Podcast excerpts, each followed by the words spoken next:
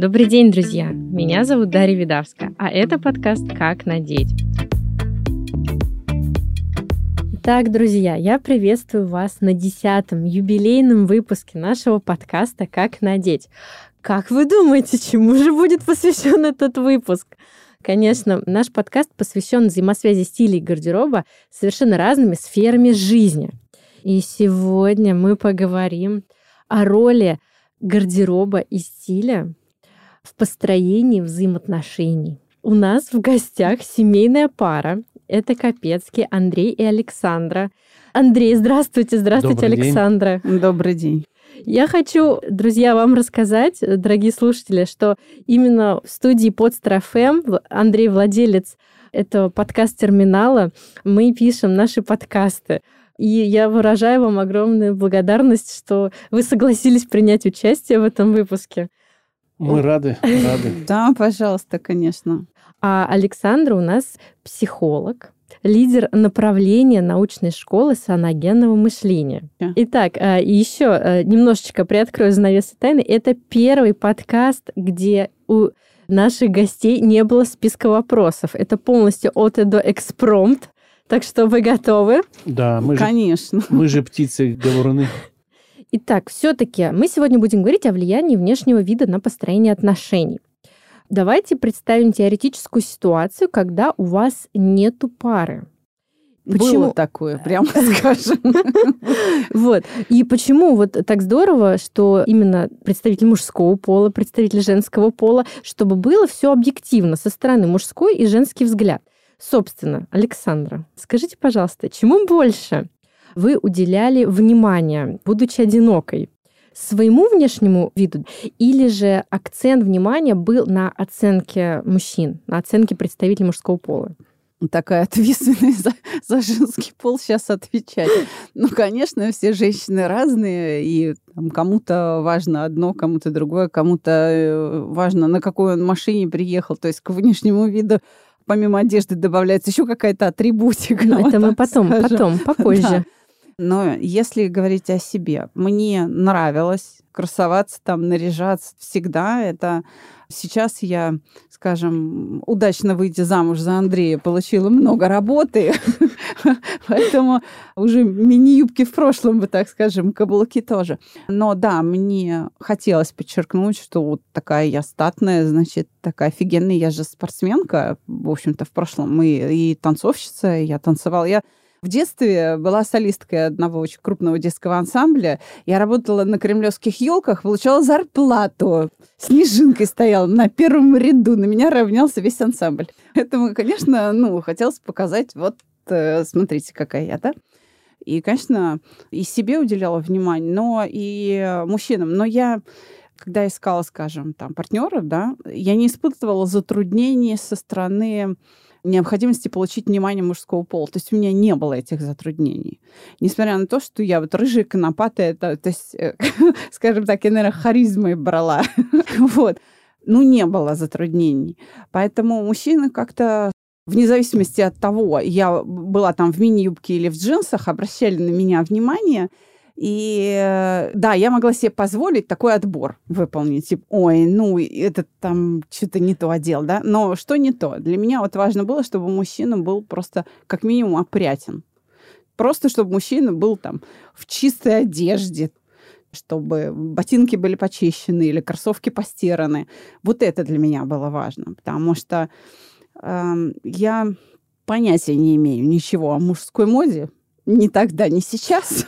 Это а, вопрос-то именно на внимание. Да, вот и на, на, стилю, на чем, да, на чем концентрируемся вот мы? К стилю э, мужскому у меня никогда не было претензий. Мне важно, чтобы мужчина был опрятно одет, а, вообще хорош с собой. Ну, что уж там говорить, да?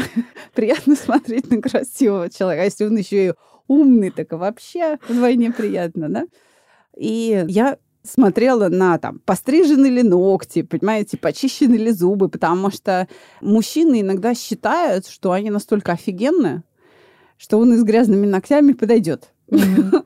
Ну, это сейчас мы уже об оценке потом поговорим. Да, ну вот я на это обращала на как бы соблюдение гигиены, вот особое внимание всегда.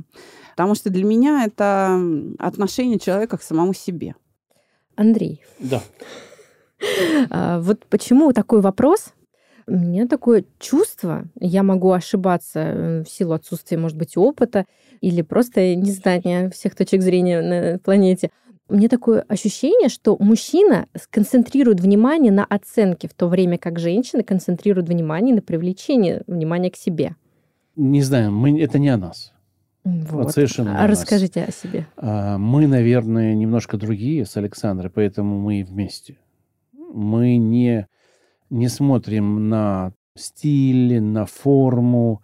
Ну, я, по крайней мере, да. Почему? Потому что для меня, я, наверное, слишком сверхсамоуверенный в себе человек. Ну, вот я вижу вот- цель, Мужское, да, Да. Это началось? Это так. да, я вижу цель, иду к ней, не вижу препятствий. Вот, Как таран. Все. Я дошел до цели, убедился, что цель не моя, пошел в другую сторону. Все. Я вот так вот жил. И поэтому мне трудно судить. Но да, конечно, стиль, какая-то утонченность, какое-то умение сочетать вещи, это лучше, чем человек ходит в свитере там до колен, и под ним джинсы рваные, грубо говоря, да?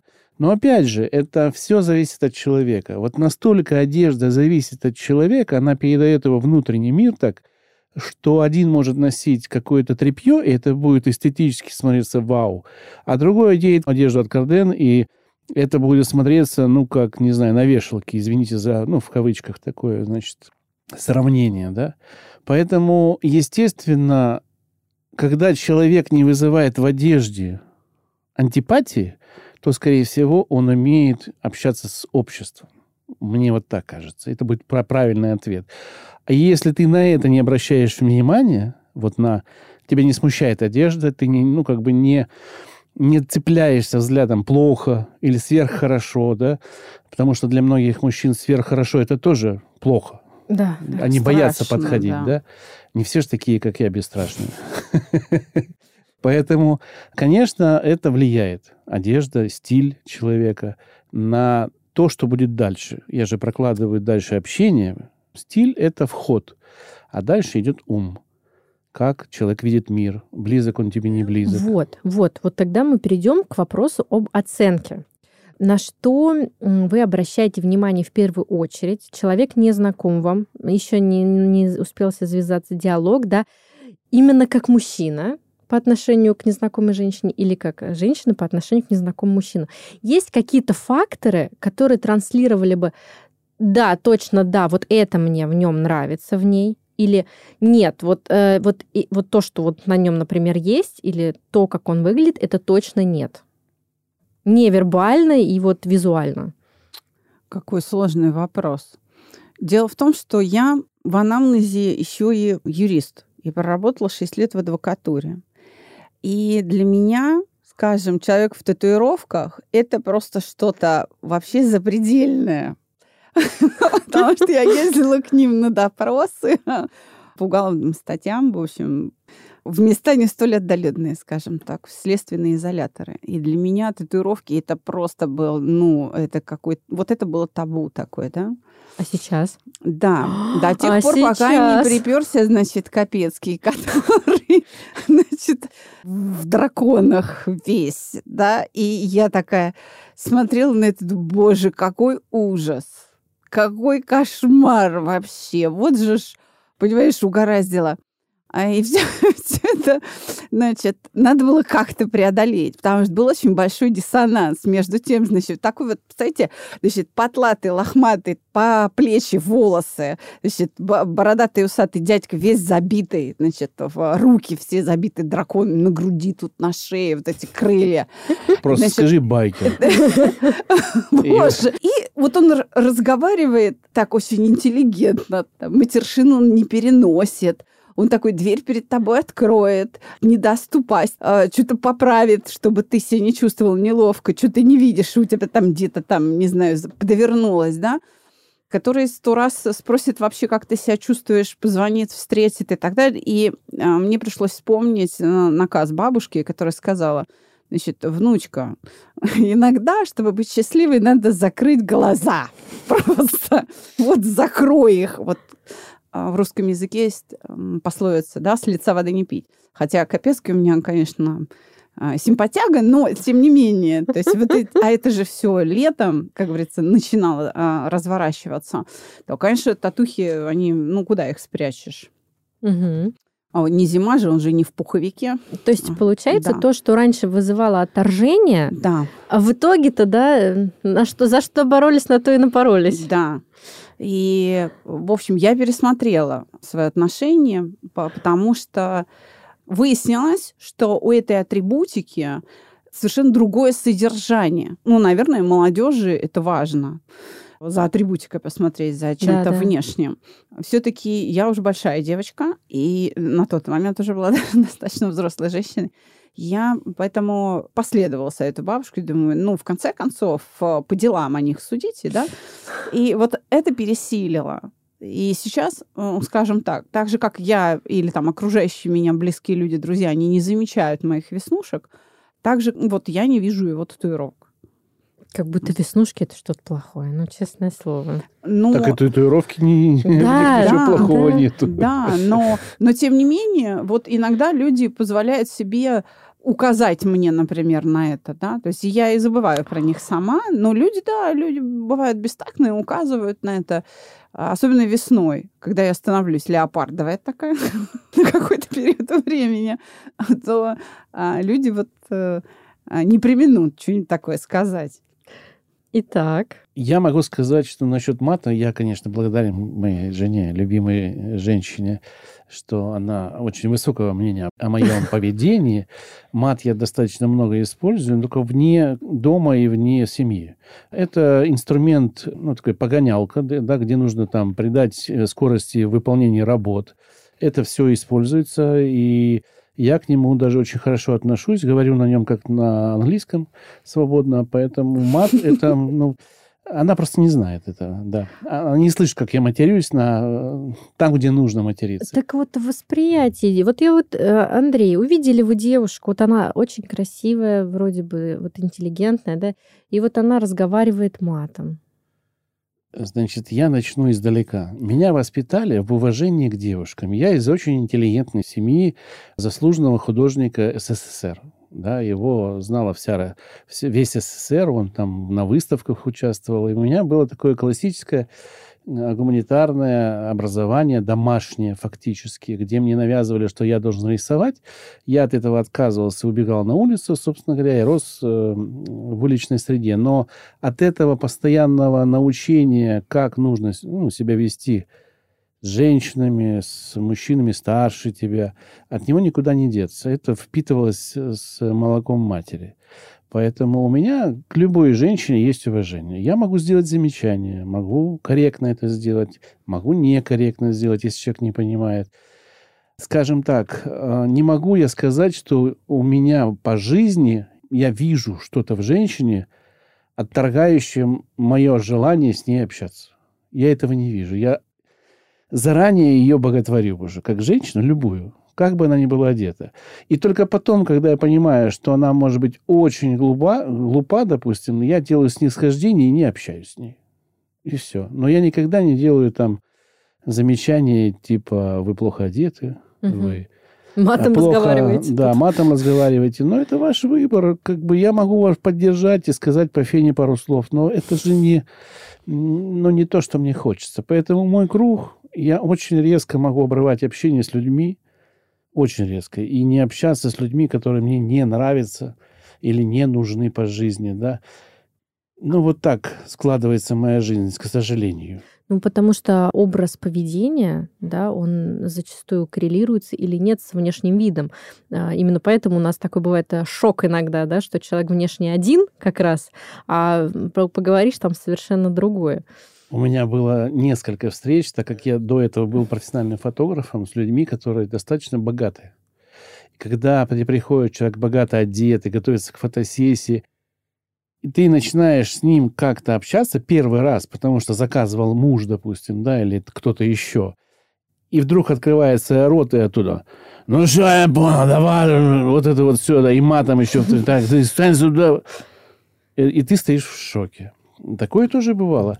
Но работа есть работа, ее приходилось выполнять. Я здесь э, не могу сказать, что я плохо относился к работе, всегда ее выполнял.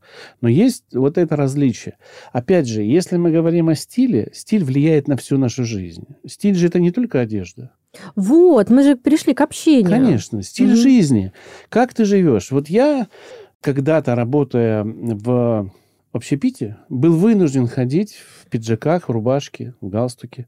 Ну, такая была у меня должность. Я не мог там ходить в худи там или... В... Ну, соответствие среде. Да, соответствие среде. Я обязан был. И это был мой стиль. Я пытался в него вжиться. Прям вжиться. Мне было плохо поначалу, но потом я привык, и уже у меня куча пиджаков появилась, брюки, о, все. Но как только я оттуда ушел, я пришел casual. Все, это мой стиль, такой э, байкерский немножко, да, там майки, куртки, капюшоны, все вот эти кепки, шапочки. И как выяснилось, девушки могут нас смотреть, да? Чего они ждут от этого? Девушки смотрят на одно. Я, я вот больше чем уверен, у меня общение с девушками было достаточно большое, и много его было. Девушки смотрят на то, как ты общаешься с девушками. Вот ты пришел, взял за руку и сказал, ты красивая, девчонка, пойдем с тобой кофейку выпьем? Она говорит, пойдем. А рядом стоит чувак, который модно одет, как И не говорят, может, да. и не может этого сделать. И она идет с таким хулиганистым парнем, потому что она чувствует уверенность. Уверенность – это тоже стиль. Ну, это мы уже в психологию уходим. Нет, Ну, это стиль. Люди себя стиль делают... поведения. Стиль поведения, да. Но стиль поведения же он делает человека, и человек делает свой стиль. Я, кстати, рос до четвертого класса. У нас есть история. Вот все, я, семья знает. Меня все дразнили лопоухим. Я со всеми дрался. Я был изгоем в классе. Пока бабушка мне не сказала очень такую прекрасную истину. Она сказала, перестань обижаться. Сделай выдержку в два месяца, и ты через два месяца будешь со всеми дружить. Так и случилось. Я Мгм. перестал обижаться. Да, иногда вот бывает такое, что люди не хотят видеть в нас, Да, через год в пятом классе я уже был в тройке лидеров. что внутри. Мгм. Это же как стиль? Да, это стиль общения. вот как раз. Себя сломал. Возвращаясь, себя, да. возвращаясь к визуальному восприятию, да, мы сейчас говорим не про одежду. Да. Вот мы говорили про общение, и все равно есть какие-то такие, я хочу поговорить про типажи. Вот бывает такой, во-первых, я не знаю, предрассудок или нет, что мы выбираем себе похожих на родителей пару, да, Бывает наоборот, противоположные внешности родителей. Но все-таки, да, играют ли роль именно внешность человека? Не только гардероб и умение преподнести себя общение, но и реально физические данные. То есть для кого-то, вероятно, это играет роль. Там фигура, рост, цвет волос, да, стрижка. Для мужчин, мужчины зачастую обращают на объемы тела, да, какие-то вот ноги смотрят. И для кого-то это первично. Что вы по этому поводу можете сказать? Конечно. Замечали за собой такое? Конечно, конечно. Еще как. Вот, во-первых, Андрей – это очень колоритный персонаж, прямо скажем. То есть, кто его видел, они, конечно, скажут, что вообще, как это могло случиться между вами? То есть настолько мы вообще разные. Дети тоже задают этот вопрос, говорят, мама, как вы вообще могли? Я говорю, на самом деле мы очень похожи, мы одинаковые. Просто, ну, наверное, это вот как замок и там ключик к нему. Конечно, это один механизм, хотя выглядит, да, по-разному. Это даже дело, я не знаю, не только вкуса, наверное. Э, Нравятся там блондины или брюнеты, там, кореглазые или голубоглазые, смуглые или там нет. Кто-то очень принципиален. Вот Да. есть девушки, которые не блондин, не подходи. Да. Ну, Наверное, это дело не только вкуса, это дело того внутреннего ощущения, как ты себя ощущаешь э, рядом с человеком. Вот, И я всегда хотела, чтобы рядом со мной был человек большой. Вот для меня это было важно. Защитил. Да, это такое ощущение безопасности, что ли, силы. Я даже какое-то время назад опубликовала, э, ну, наверное, года три назад в своих соцсетях опубликовала такое, знаете, страдание свое, что а, почему не бывает сумчатых мужей? Вот как кенгуру. Я бы вот жила у мужа за пазухой. Просто вот. Но пока что либо Колецкому надо вырасти раза в четыре, либо мне, значит, в эти в четверо сложиться, чтобы жить у него за пазухой. Для меня вот это ощущение было ключевым. Поэтому да, все, что меньше худее 90 килограмм, это мальчики. Стиль, вот стиль... мужик это 90 и выше. Это вот, ну, то есть нормальное такое создание, но крепко стоит. Его там трудно расколыхать, да потому что на него можно залезть, посидеть, полежать там. То есть вот у меня даже старшая дочь, у нас есть даже фотография запечатленная, значит, Андреем на свой собственный телефон, когда он работал за компьютером в 17 лет, вот эта лошадь, ну, представляете, 17-летняя девушка. Лошадка. Да, такая. Лошадка. Ну, она у нас изящная лошадка. Изящная. Я защищу, защищу точно. 17-летняя, значит, барышня сказала, папа, я хочу к тебе на шею. И вот, значит, она залезла и стала у него на голове, значит, плести косички там, понимаете. А я продолжала далее. работать. Да, вот потому что это преимущество больших людей. Вот, понимаете? То есть для меня, да, это было важно, потому что это дает то ощущение, которым ты наслаждаешься, и ты этим ощущением будешь наслаждаться не день-два, а вот годами, потому что, ну, оно как бы никуда не денется, понимаете? Ну, может быть, толще, худее, да, но рост-то вот этот и как бы размер, вот ширина плечей, она же никуда не денется. Правильно? Он же не резиновый. Килет-то угу. все равно же останется таким. Ну, и вот я хочу сказать, что у меня муж, например, выше меня, мне кажется, сантиметров на 50. То есть у него там, у меня метр пятьдесят восемь, и у него там метр девяносто плюс-минус, да, и вот такой вот диссонанс. Но я прекрасно понимаю, что я реально внешне похожа на свою свекровь, но никуда от этого не деться. А он мне максимально напоминает, например, моего дедушку, который действительно тоже был очень высокий. И я к этому пришла вот ну, лет через 10 после вообще там росписи. И я с вами солидарна, Александра. Вот. Но у меня, по крайней мере, тоже это есть. Ну, что вот предпочтение вот таким вот мужчинам. Да. У меня одно сообщение и два э, замечания. Не замечания, а, как сказать, мысли ключевые. Первое. Я точно не похож на папу Александры. Да. Я его знал лично до его смерти, знал довольно долго, да, и я точно не похож. И Александра точно не похожа на мою маму. Это точно. Это совершенно все разные люди. Хотя в моей жизни были женщины, которые были похожи на мою маму. Вот. Но были и те, которые не похожи. Но так получается, что... И здесь я хочу включить как раз одну из ключевых э, мыслей, что нам навязано типажирование э, людей, навязано обществом, не знаю, психологами, психотерапевтами. И почему-то люди стараются под эти образы подобрать. Я вам так скажу, вы найдете, возможно, похожих людей, но они все равно все будут индивидуальностью. Они не будут похожи на 100%. Был такой знаменитый эксперимент, и я его часто привожу, когда мне начинают пассировать по поводу вот образов и э, типажей. Э, людям раздали всем собрали людей в, в классе, раздали гороскопы на их знаки. Угу. Да, вот. угу. И сказали, прочитайте, все ли в этих гороскопах верно. Люди прочитали и сказали, да, это точно обо мне. Вот точно обо мне. Потом им сказали, а теперь поменяйтесь листочками. И то же самое, да? У всех был одинаковый текст. У всех. Это говорит о том, что человек выбирает из текста, а мы выбираем из жизни то, что нам нужно. Хорошо, так изначально был вопрос про предпочтения. Да, я понимаю, что предпочтение. Вот знаешь, что перестань врать и скажи, что ты мечтал найти себе рыжую, кудрявую, конопатую коротышку. Да, я мечтал себе найти рыжую, кудрявую, конопатую коротышку. Что и требовалось да. доказать. Да. Но... И путем большого количества проб и ошибок он меня таки нашел. Да, я нашел. Но я против типажирования людей, очень сильно против, потому что это ограничивает наши возможности выбора. Ну, если мы говорим об о чем-то очевидном, есть невысокие люди, есть высокие люди. Как их, как их можно не делить, извините? Есть глупые, есть не глупые, есть э, рыжие, есть светлые, есть темные.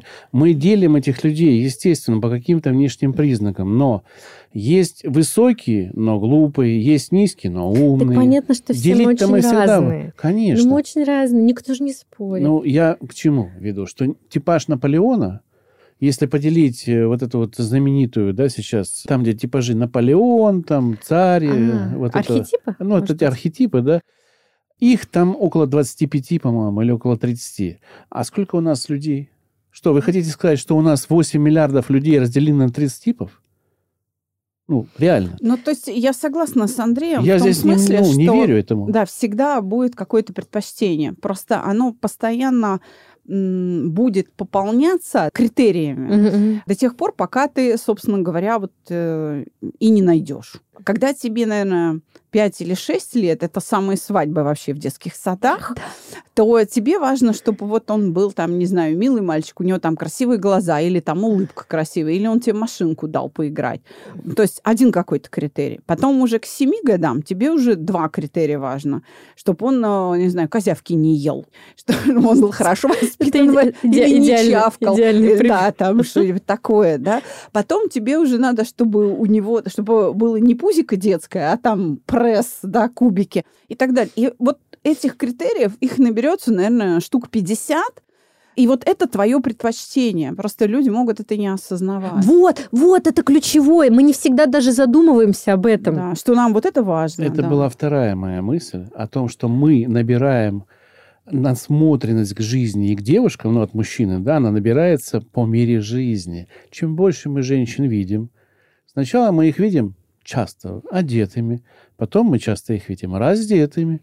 Как, чем мы взрослее, да, и от этого наша насмотренность к девушкам, мы уже угадываем мужчины под одеждой, как женщина выглядит. Ведь не зря же пословица, что мужчина раздевает взглядом.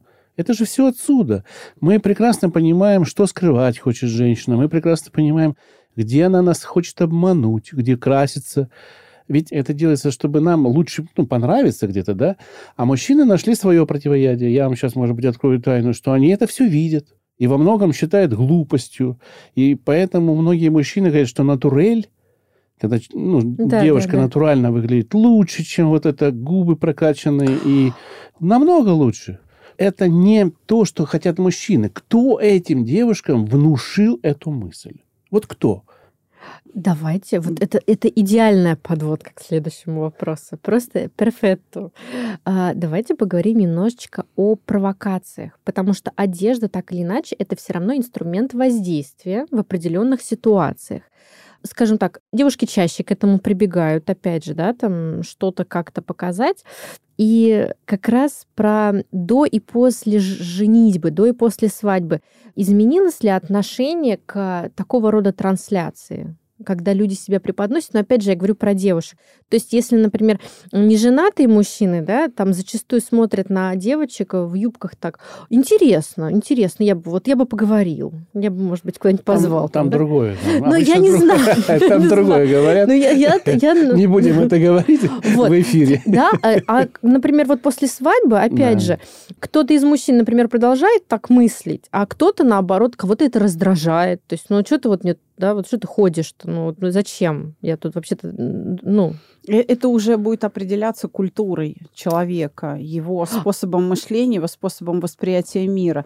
Если человек так и остается фетишистом, и ему вот надо, чтобы вот это было, и все, вот попа, и чтобы она была видна, и чтобы вот за нее можно было взяться, и чтобы все вокруг остальные мужчины, да, завидовали, что вот эта попа, она его, и никто не смеет к ней прикасаться. И, и он так может э, быть фиксирован вообще на этой мысли и с этим жить. И потом он приходит ко мне, как э, к психологу на прием, а уже там далеко за 40, платит деньги и говорит, я на попу повелся. Да, ты повел... Ну, то есть ты представляешь, что ты из 15-летнего возраста вышел только к 40 с лишним.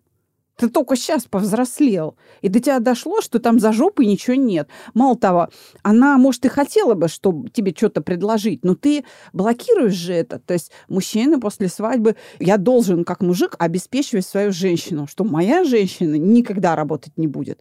Потому что это вот как бы мой статус. Если моя женщина работает, я плохой мужик. Ну, есть такая философия. Она не единственная, но достаточно распространенная. А потом, знаете, он, э, чтобы хорошо зарабатывать, чтобы она не работала, а у нее там двое, трое детей, не знаю уже, да, он одно высшее образование, второе, повышение квалификации, там бизнес. И знаете, через 15, 16, 18 лет совместной жизни им уже не о чем поговорить.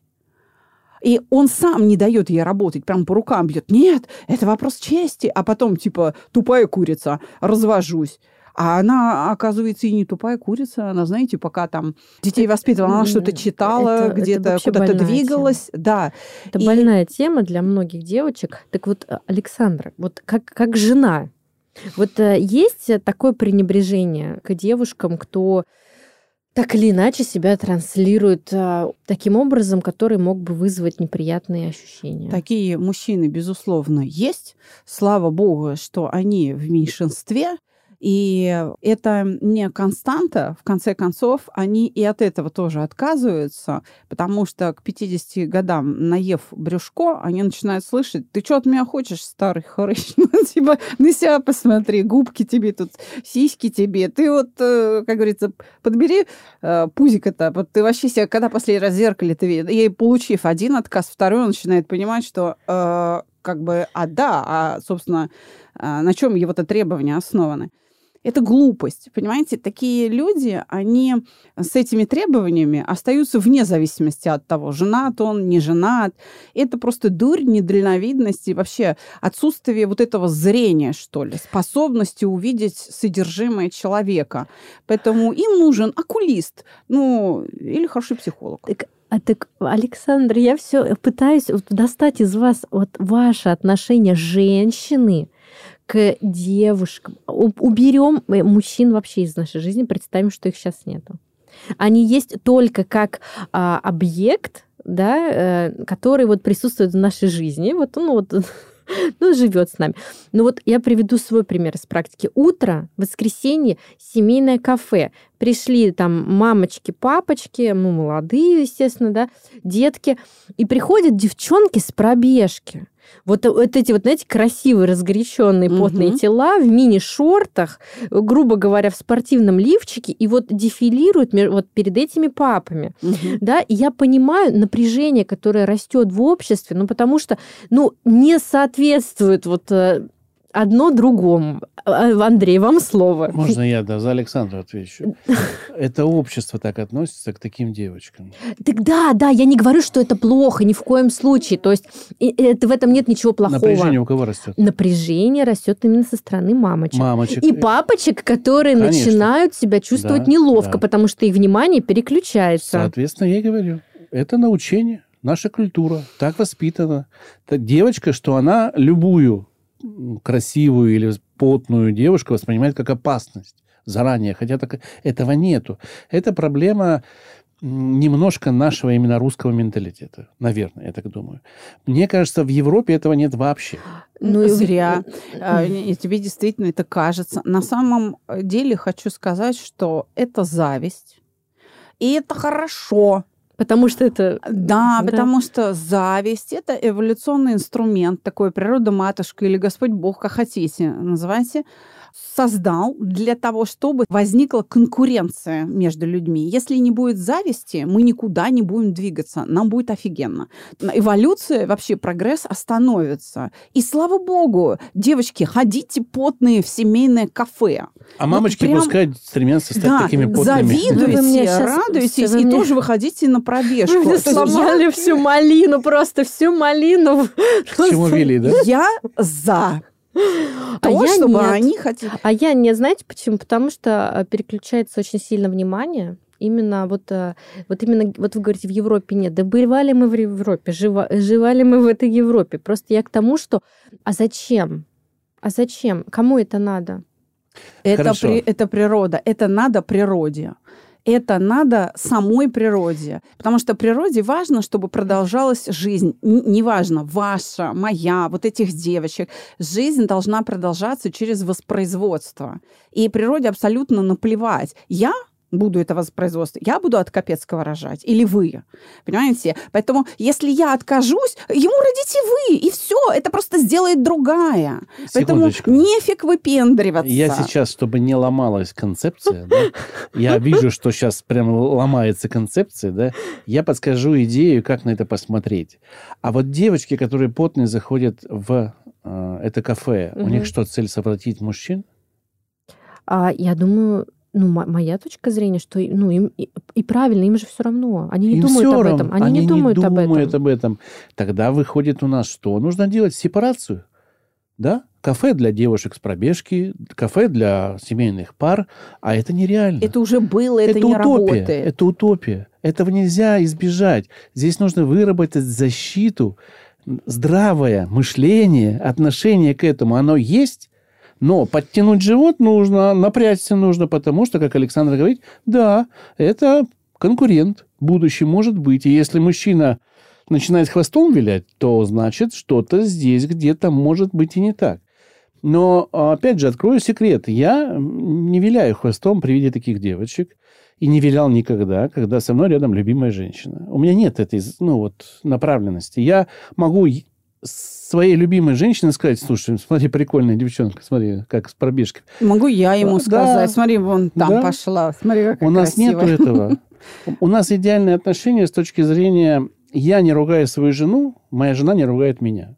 Никогда. Десять лет мы живем, у нас нету ссор по поводу того, кто как выглядит, что делает, кто моет посуду, кто стирает. Все знают, как это в семье делается. Это всегда спонтанно. Если я что-то не делаю в семье, я не делаю, потому что я знаю, что всегда Александра сделает, а если она что-то не делает, она знает, что это я всегда сделаю.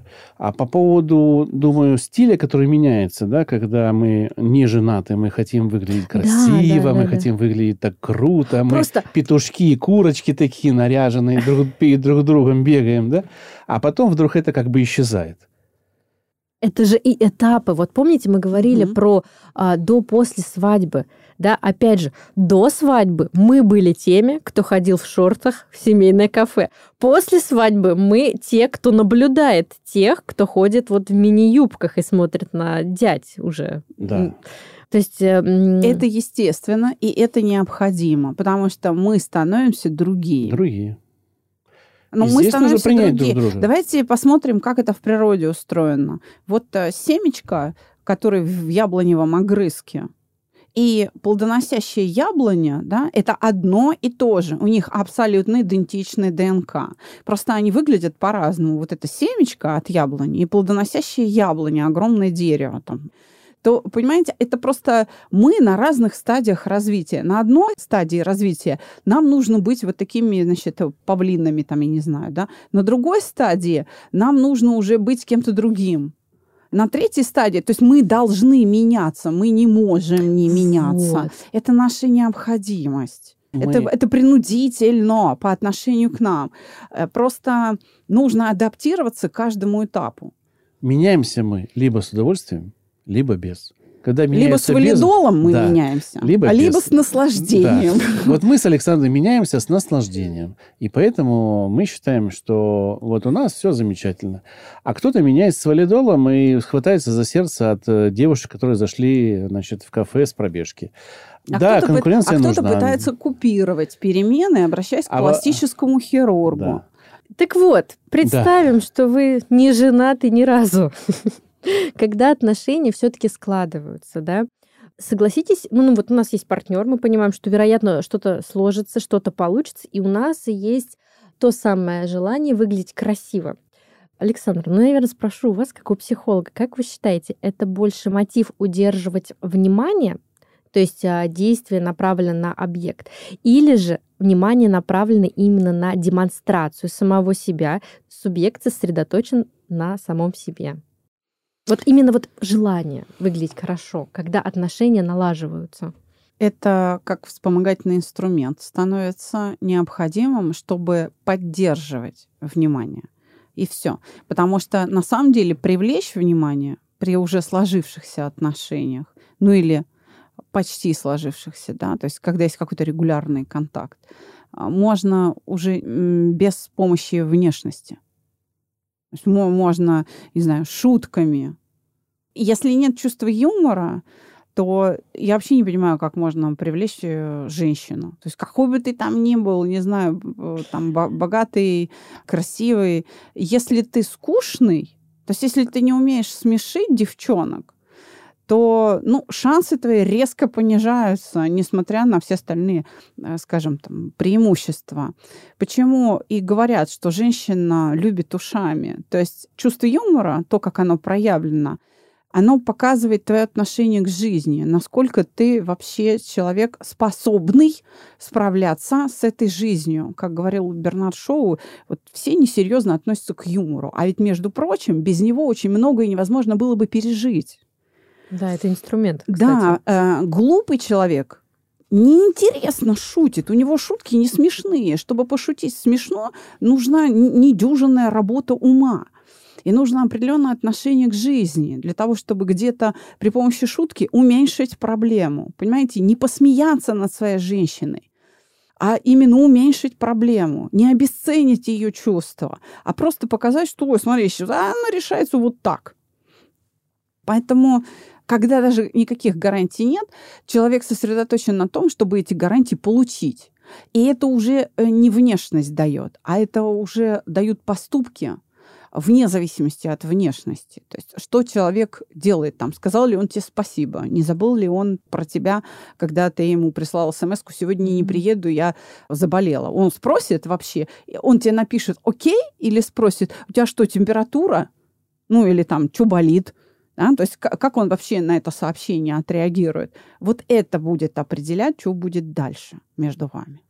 Последний вопрос. Согласитесь, есть люди, которые вообще не придают внимания внешнему виду абсолютно. Для кого-то это... Ну, я такой была. То есть меня воспитывали а, в такой парадигме, что ну, внешность это вообще абсолютно не важно. Вот внутренний мир, вот твоя совесть, вот твоя там добропорядочность, да, вот это играет роль. И очень многие люди реально так живут, и для них абсолютно не важно, что носить, кроссовки, туфли. И это, кстати, не мешает им строить семьи, строить отношения, воспитывать детей, разводиться, еще расходиться. То есть, да, мы можем сказать, что это вещи абсолютно не взаимосвязаны. Однако же, если мы статистически возьмемте, давайте статистику. Если перед мужчиной, например, поставят двух девушек, и одна из них будет действительно красивая, по каким-либо эталонам, там, меркам, да, красивая, ухоженная, платье, там, волосы, да, и вторая, ну, такая, ну, как бы, ну, вот, ну, ну, девчонка, джинсы, там, футболка, да, статистически вероятность того, что он подойдет к красивой девушке, она больше. Вот чем вы это объясните? У меня вопрос. Когда эту статистику собирали, какой возраст мужчин в эту статистику попал, вот так скажем. Потом, если это российская статистика, это одно. Если мы поедем в Саудовскую Аравию или Иран или в Турцию, то это будет совершенно другое. То есть это будет другая статистика. В Азии, вне зависимости от того, что вы говорите, вне зависимости от отношений, тебя могут не взять на работу просто потому, что ты не симпатичный. Ну, например, там Южная Корея. Ну, да, это, это знают все, пожалуйста, куча блогеров, которые о Южной Корее рассказывают, что да, вот посмотрели на фотографию, что-то не симпатичный, не берем тебя на работу. Нас... Хотя ты супер там экстра-класса какой-нибудь. Вот а, отличник, об этом идет речь. Об этом идет речь. То да. есть это будет, опять же, определяться большим количеством факторов культурой, потребностями, стадией развития, на которой находится тот, кто судит. Буду ломать вашу парадигму. Да, я смотрю «Уральские пельмени» иногда. Я смотрю иногда. Это шоу раз в три месяца. И в этом шоу есть замечательная миниатюра, в которой это как раз и иллюстрируется. Старинные судна с вот этими лопастями, которые по Волге ходили раньше, да, стоит э, такой пожилой купец, рядом стоит красивая девушка, такая вся румяная, вся одетая, улыбается вот так вот. И два э, офицера, типа из анекдота Ржевских, вьются рядышком и хотят с ней завести разговор. И один комплимент сказав, второй, она глазками стреляет, стреляет, значит, и уже они такие близко к ней подошли, стали э, на перила. В очередной раз, когда кто-то сказал комплимент, девушка открывает рот и говорит, а что вы здесь хотите от меня? Я не поняла. Вы что тут э, вот и вся красота. Но нельзя говорить о том, что вот, если статистика, это в майке, а это красивое. Ну, не так строится жизнь. Ну, не так. Мы все равно будем общаться с человеком, делать выводы. И с красивой пообщаемся, и в футболке. И когда-то победит женщина в футболке, а когда-то и красиво одетая, или просто по формам, которая сразу красивая, да. Не в красоте дело, красота в глазах смотрящего. И это зависит от воспитания, от культуры, от того, где он вырос, в горах, на, на, в низине, в Швейцарии, в России. В... От этого зависит. От а этого. еще зависит от той цели, которую мужчина или женщина преследует при выборе. Вот с какой целью я делаю этот выбор? Для чего? Ну, а ну, не все же об этом думают. Может быть, они об этом и не думают, но эта цель в поведении всегда есть. Поведение – это вообще целенаправленные действия. Потому Зачем? что бесцельных э, видов поведения не бывает. Понимаете? Зачем мужчина подходит познакомиться к девушке? Ну, во-первых, если он одинок, всегда с целью создания ячейки общества, всегда. Не надо верить о том, что мужчина подходит просто для того, чтобы переспать. Есть такое количество мужчин, конечно, да, по поведению которых делают вывод о всем мужском роде. Это не так. Большинство мужчин думает наперед. Я с этой женщиной свяжу свою жизнь. Но потом наступает А, Б, С, Д, какие-то обстоятельства, и человек говорит, нет, я не хочу, потому что я ближе узнал, это не мой там а, значит, человек, ну, не подходит мне. Потому это что программное меня... обеспечение с большим количеством да, багов. Да. Я править их не в состоянии. Да, да. Да. Но чем больше у человека допуска к поведению другого человека и в стиле, и в мышлении, и в одежде, и к формам, и какие глаза, как пахнет. Чем больше вот этих вот наборов, которые он может простить, чтобы человек был с ним, тем больше вероятность создания семьи. Чем меньше, вот есть одна парадигма, люблю только большегрудых. И все. Неважно, маленький, там, толстенький, неважно. Большая грудь, все, я беру. Попасть в его пространство очень трудно. У него вот очень узкая выборка. Определ... выборка, да. А что такое широта отношения вот к людям? Это значит начитанность, воспитанность, знание, умение с людьми общаться. Из этого всего можно допустить, что у человека широкий кругозор.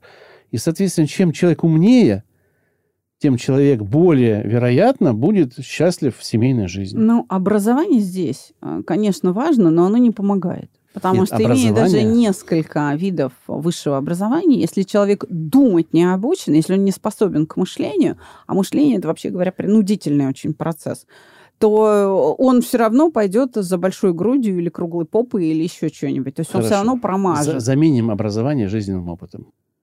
Но, скажем так, это будет определяться еще и а, его стадии развития. Мы это уже упоминали, да, то есть на какой стадии развития находится человек он готов дать свободу этому миру быть таким, какой э, он есть, или не готов.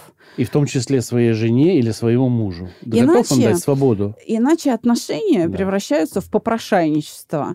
Э, ты должна быть брюнеткой, ты должна быть такой, ты должна быть секой. И вот это вообще на самом деле это не требование, это попрошайничество. Потому что если ты брюнеткой не будешь, я буду несчастлив. Минуточку. Непри... Непринятие абсолютно. Да, так я об этом и говорю, что это твоя задача встроиться в этот мир. Ты обязан приспособиться к нему, не наоборот. То есть вот когда ты берешь ответственность за эту реакцию, за, за это встраивание на себя, когда ты это осознаешь и даешь миру быть таким, какой он есть, потому что и ты поменяешься. Это сейчас. У тебя там кубики на животе, упругая задница, там, не знаю, лохматая шевелюра, а через 10 лет брака ты, извини меня, будешь пузатый лысый карлик значит, и так далее. А если ты еще куришь, так еще и беззубый будешь. Поэтому, на минуточку, да, то есть ты должен встроиться в это, потому что ты такой тоже нафиг не, не, не уперся, если женщина за тебя замуж выходила, потому что у тебя кубики на животе. То есть ты должен понимать, что и к тебе это может быть обращено. Иными словами, счастливы в отношениях будут только те, кто готов дать вот эту свободу, кто понимает ответственность. Приспосабливаться должен он. И принимать наоборот. изменения друг друга. Ну, да. мы все равно меняемся, да, ведь с возрастом тело становится другим, мысли становятся... Вот это принятие каждый день нового тебя, это и есть любовь. И компромиссы. И компромиссы. А еще я хочу сказать, есть такой очень хороший лайфхак. Говорите два раза в день «я тебя люблю» своей женщине, а женщина тебе будет говорить, что «я тебя люблю», и вы будете всю жизнь счастливы. А у нас с Капецким есть своя формула. Да.